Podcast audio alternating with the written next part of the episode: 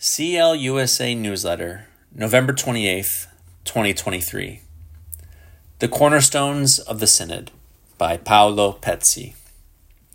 My experience at the Synod highlighted that communion itself is a complete expression of the synodal journey.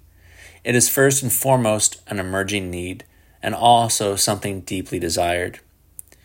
We have also experienced that our attempts to build a synodality can have the opposite effect Every step of the way, we need to recognize that the initiative belongs to God, to His Spirit.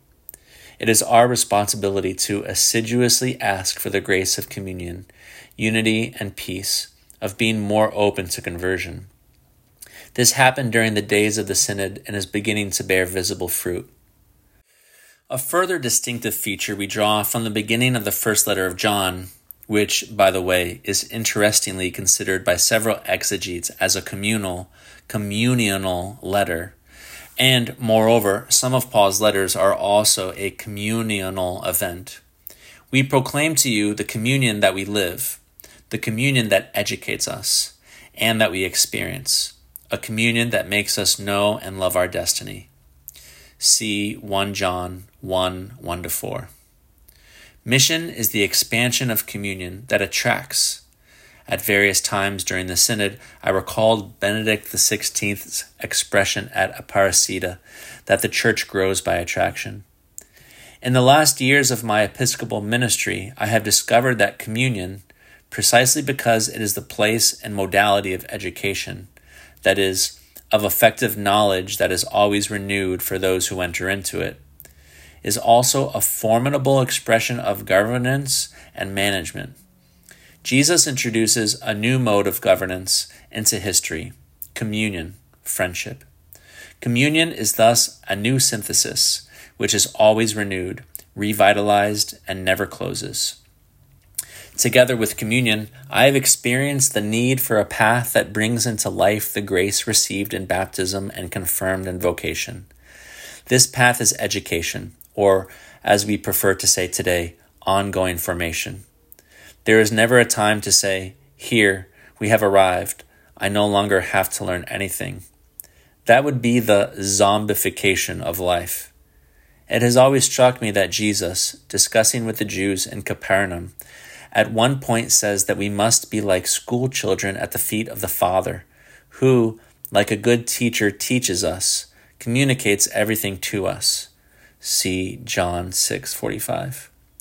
Moreover, Jesus himself says to his own before going to die that the Spirit will teach us everything. See John 16:12 to 15.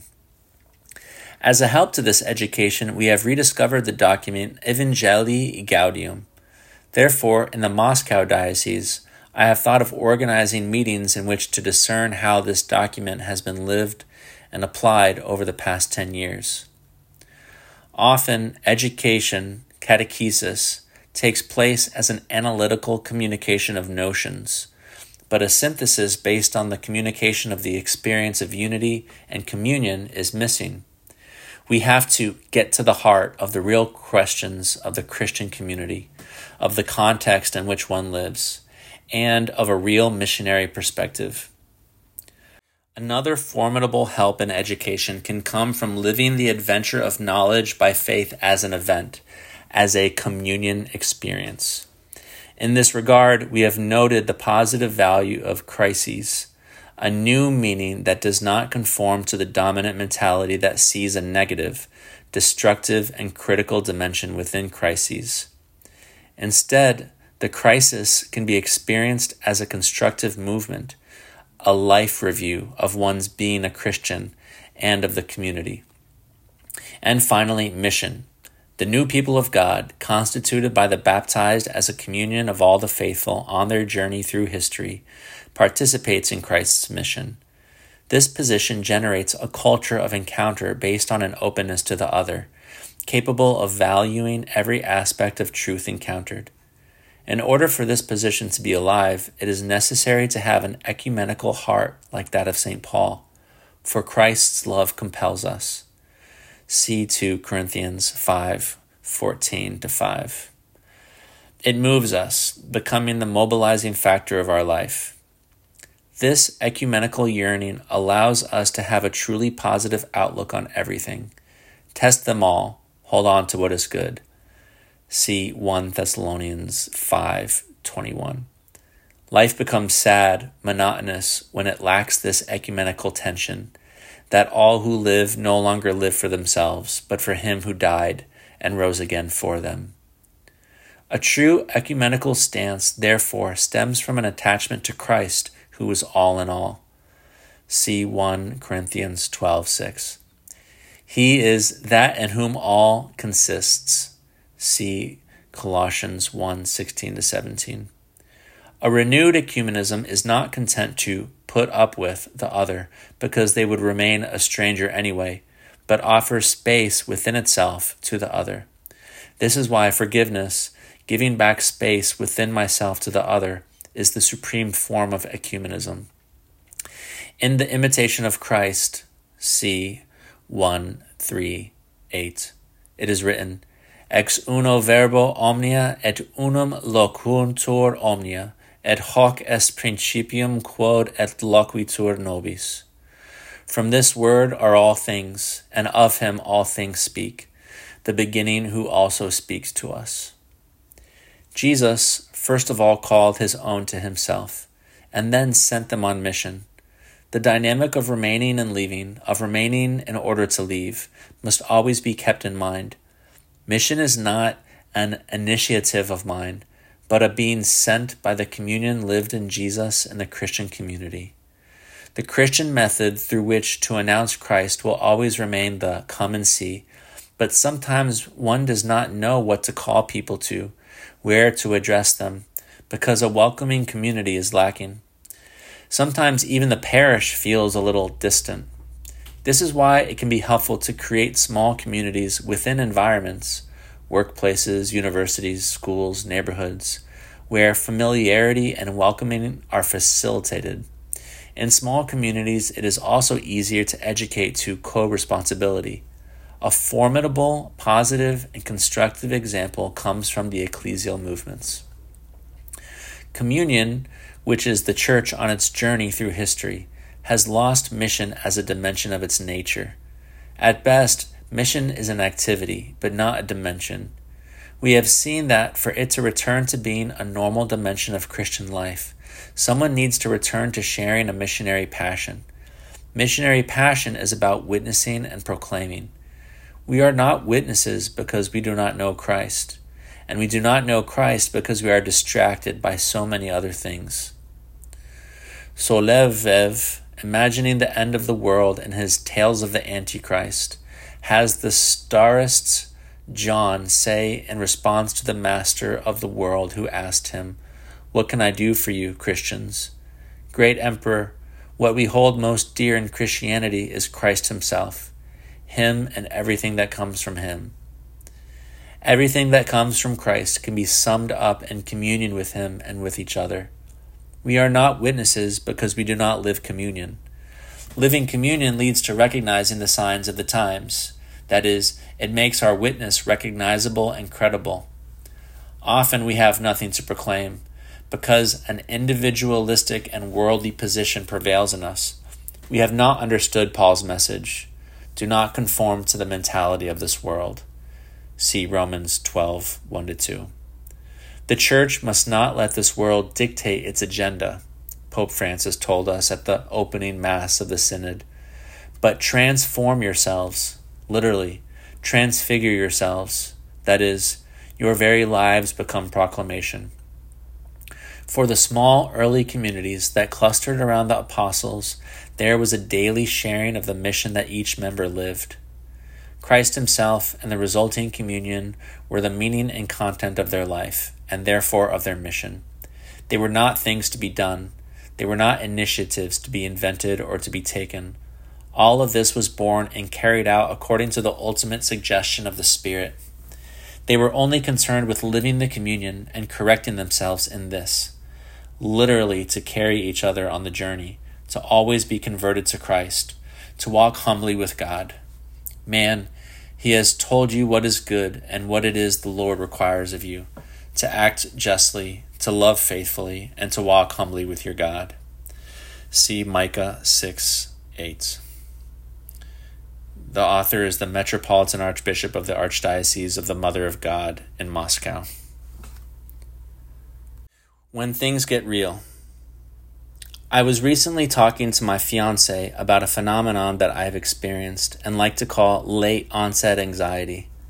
As a counselor, I am well acquainted with anxiety, and what I find most often is that either you experience anxiety from a very early age or something distinct happens in adulthood to make you more anxious, say a car accident or an abusive relationship.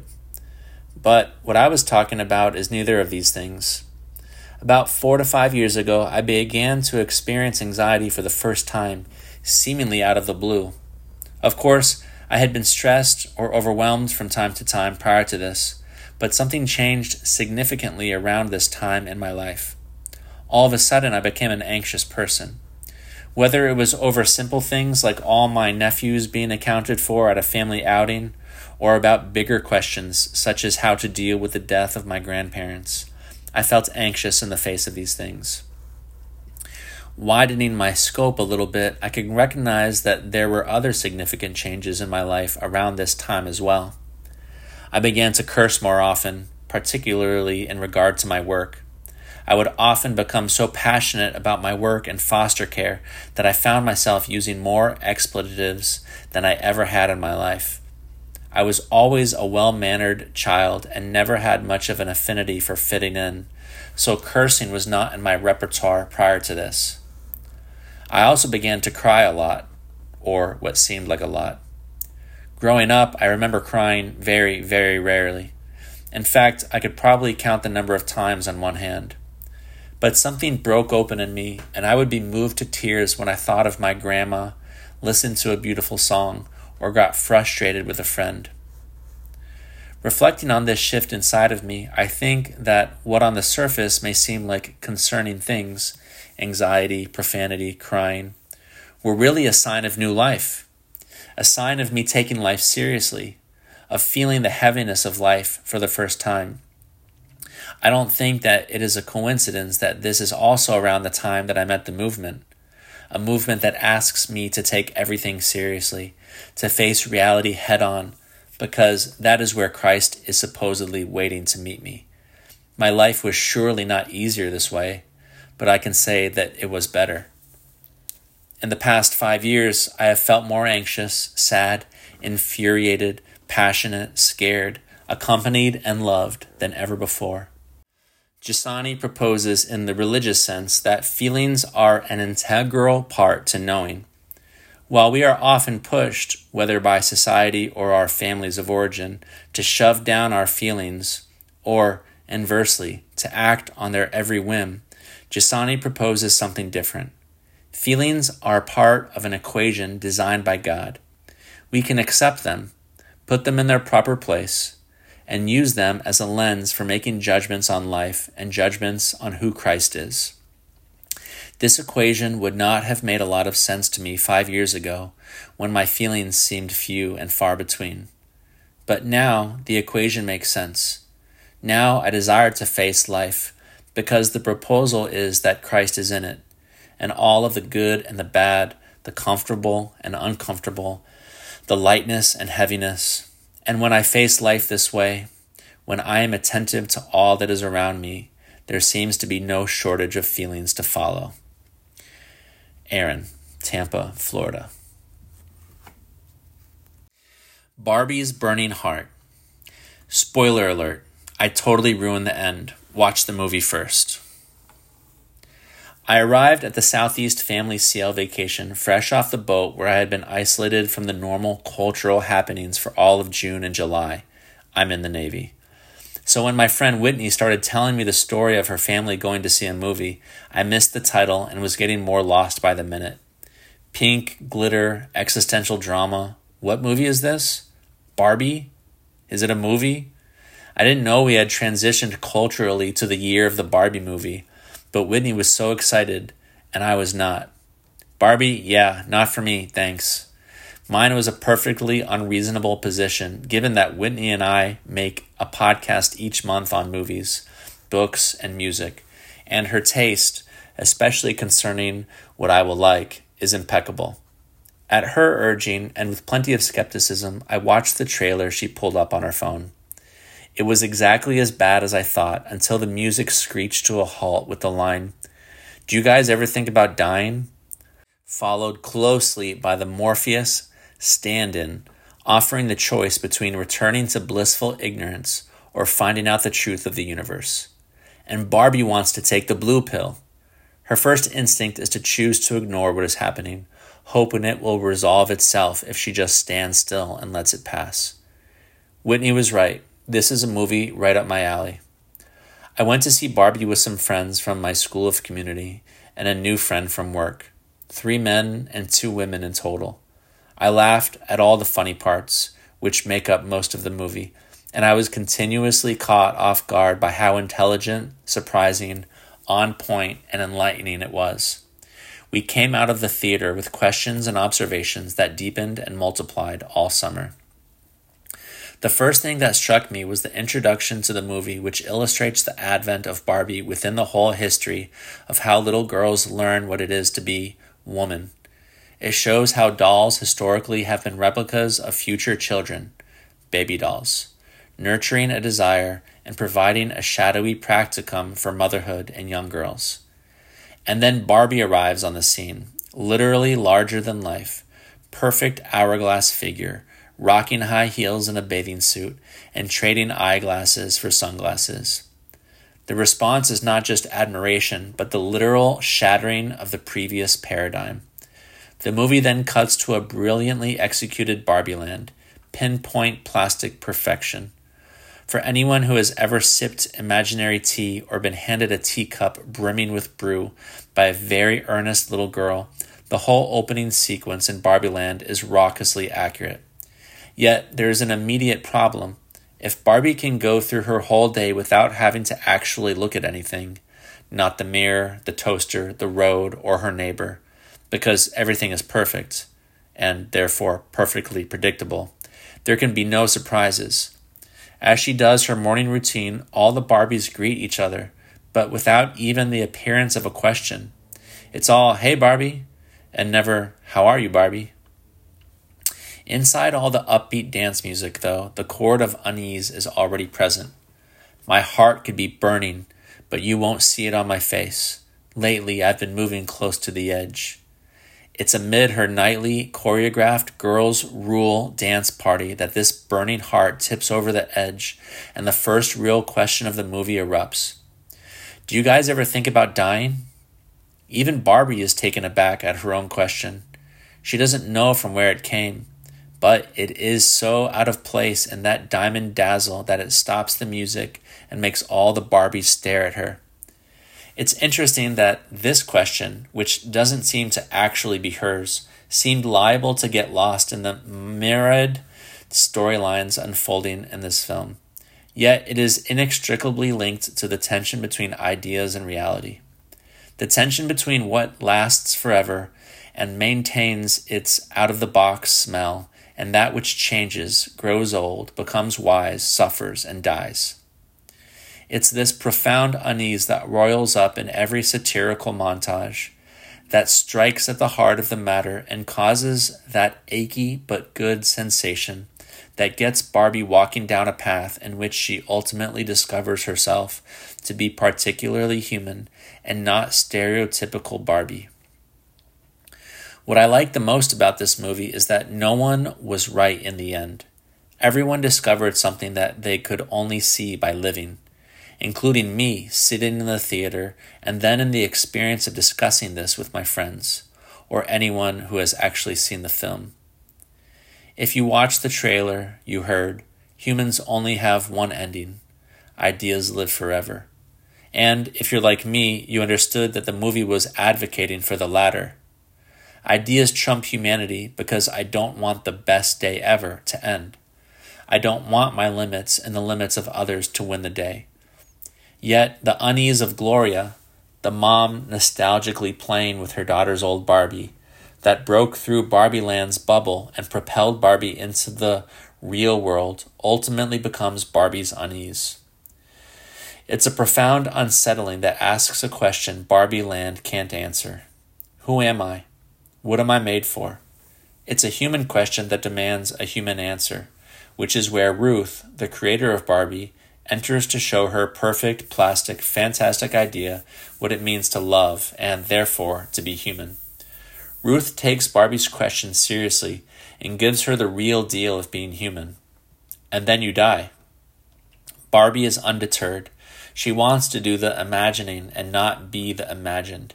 She wants to be part of a people that makes meaning rather than just the thing that is made.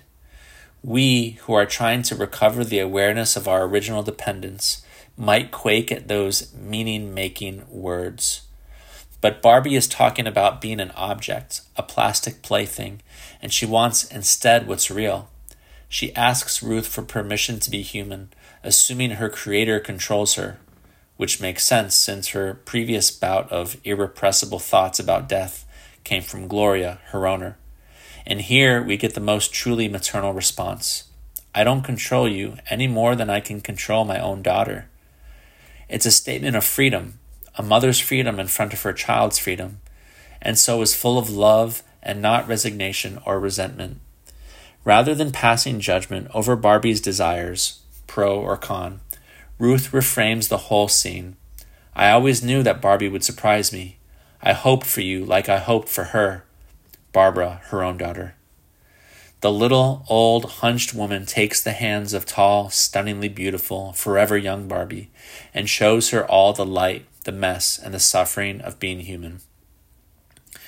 Barbie has seen enough to follow, and so takes a step not too long for her disproportionately long legs. The very first scene seemed to smash all the traditional values of womanhood and femininity and replace them with a new hope for girls wanting to take on the world and mold it into the stuff of their dreams. It might even seem that Barbie's desire to be human was rooted in her ambition to make herself instead of being made, to throw off gender norms and shape the world according to her ideal. But these first glances seem too shallow if we consider the final scene. On her first day as a bona fide woman, we are shown a glaringly clear place to start as Barbie keeps asking these questions Who am I? What am I made for? The place to start is her own body, which is now the body of a fully human woman. Gloria drops her off at the curb in her business casual garb and cute but flat sandals and wishes her luck. For what? A job interview? Nope. Her first stop is a woman, the gynecologist. Carie, Jacksonville, Florida.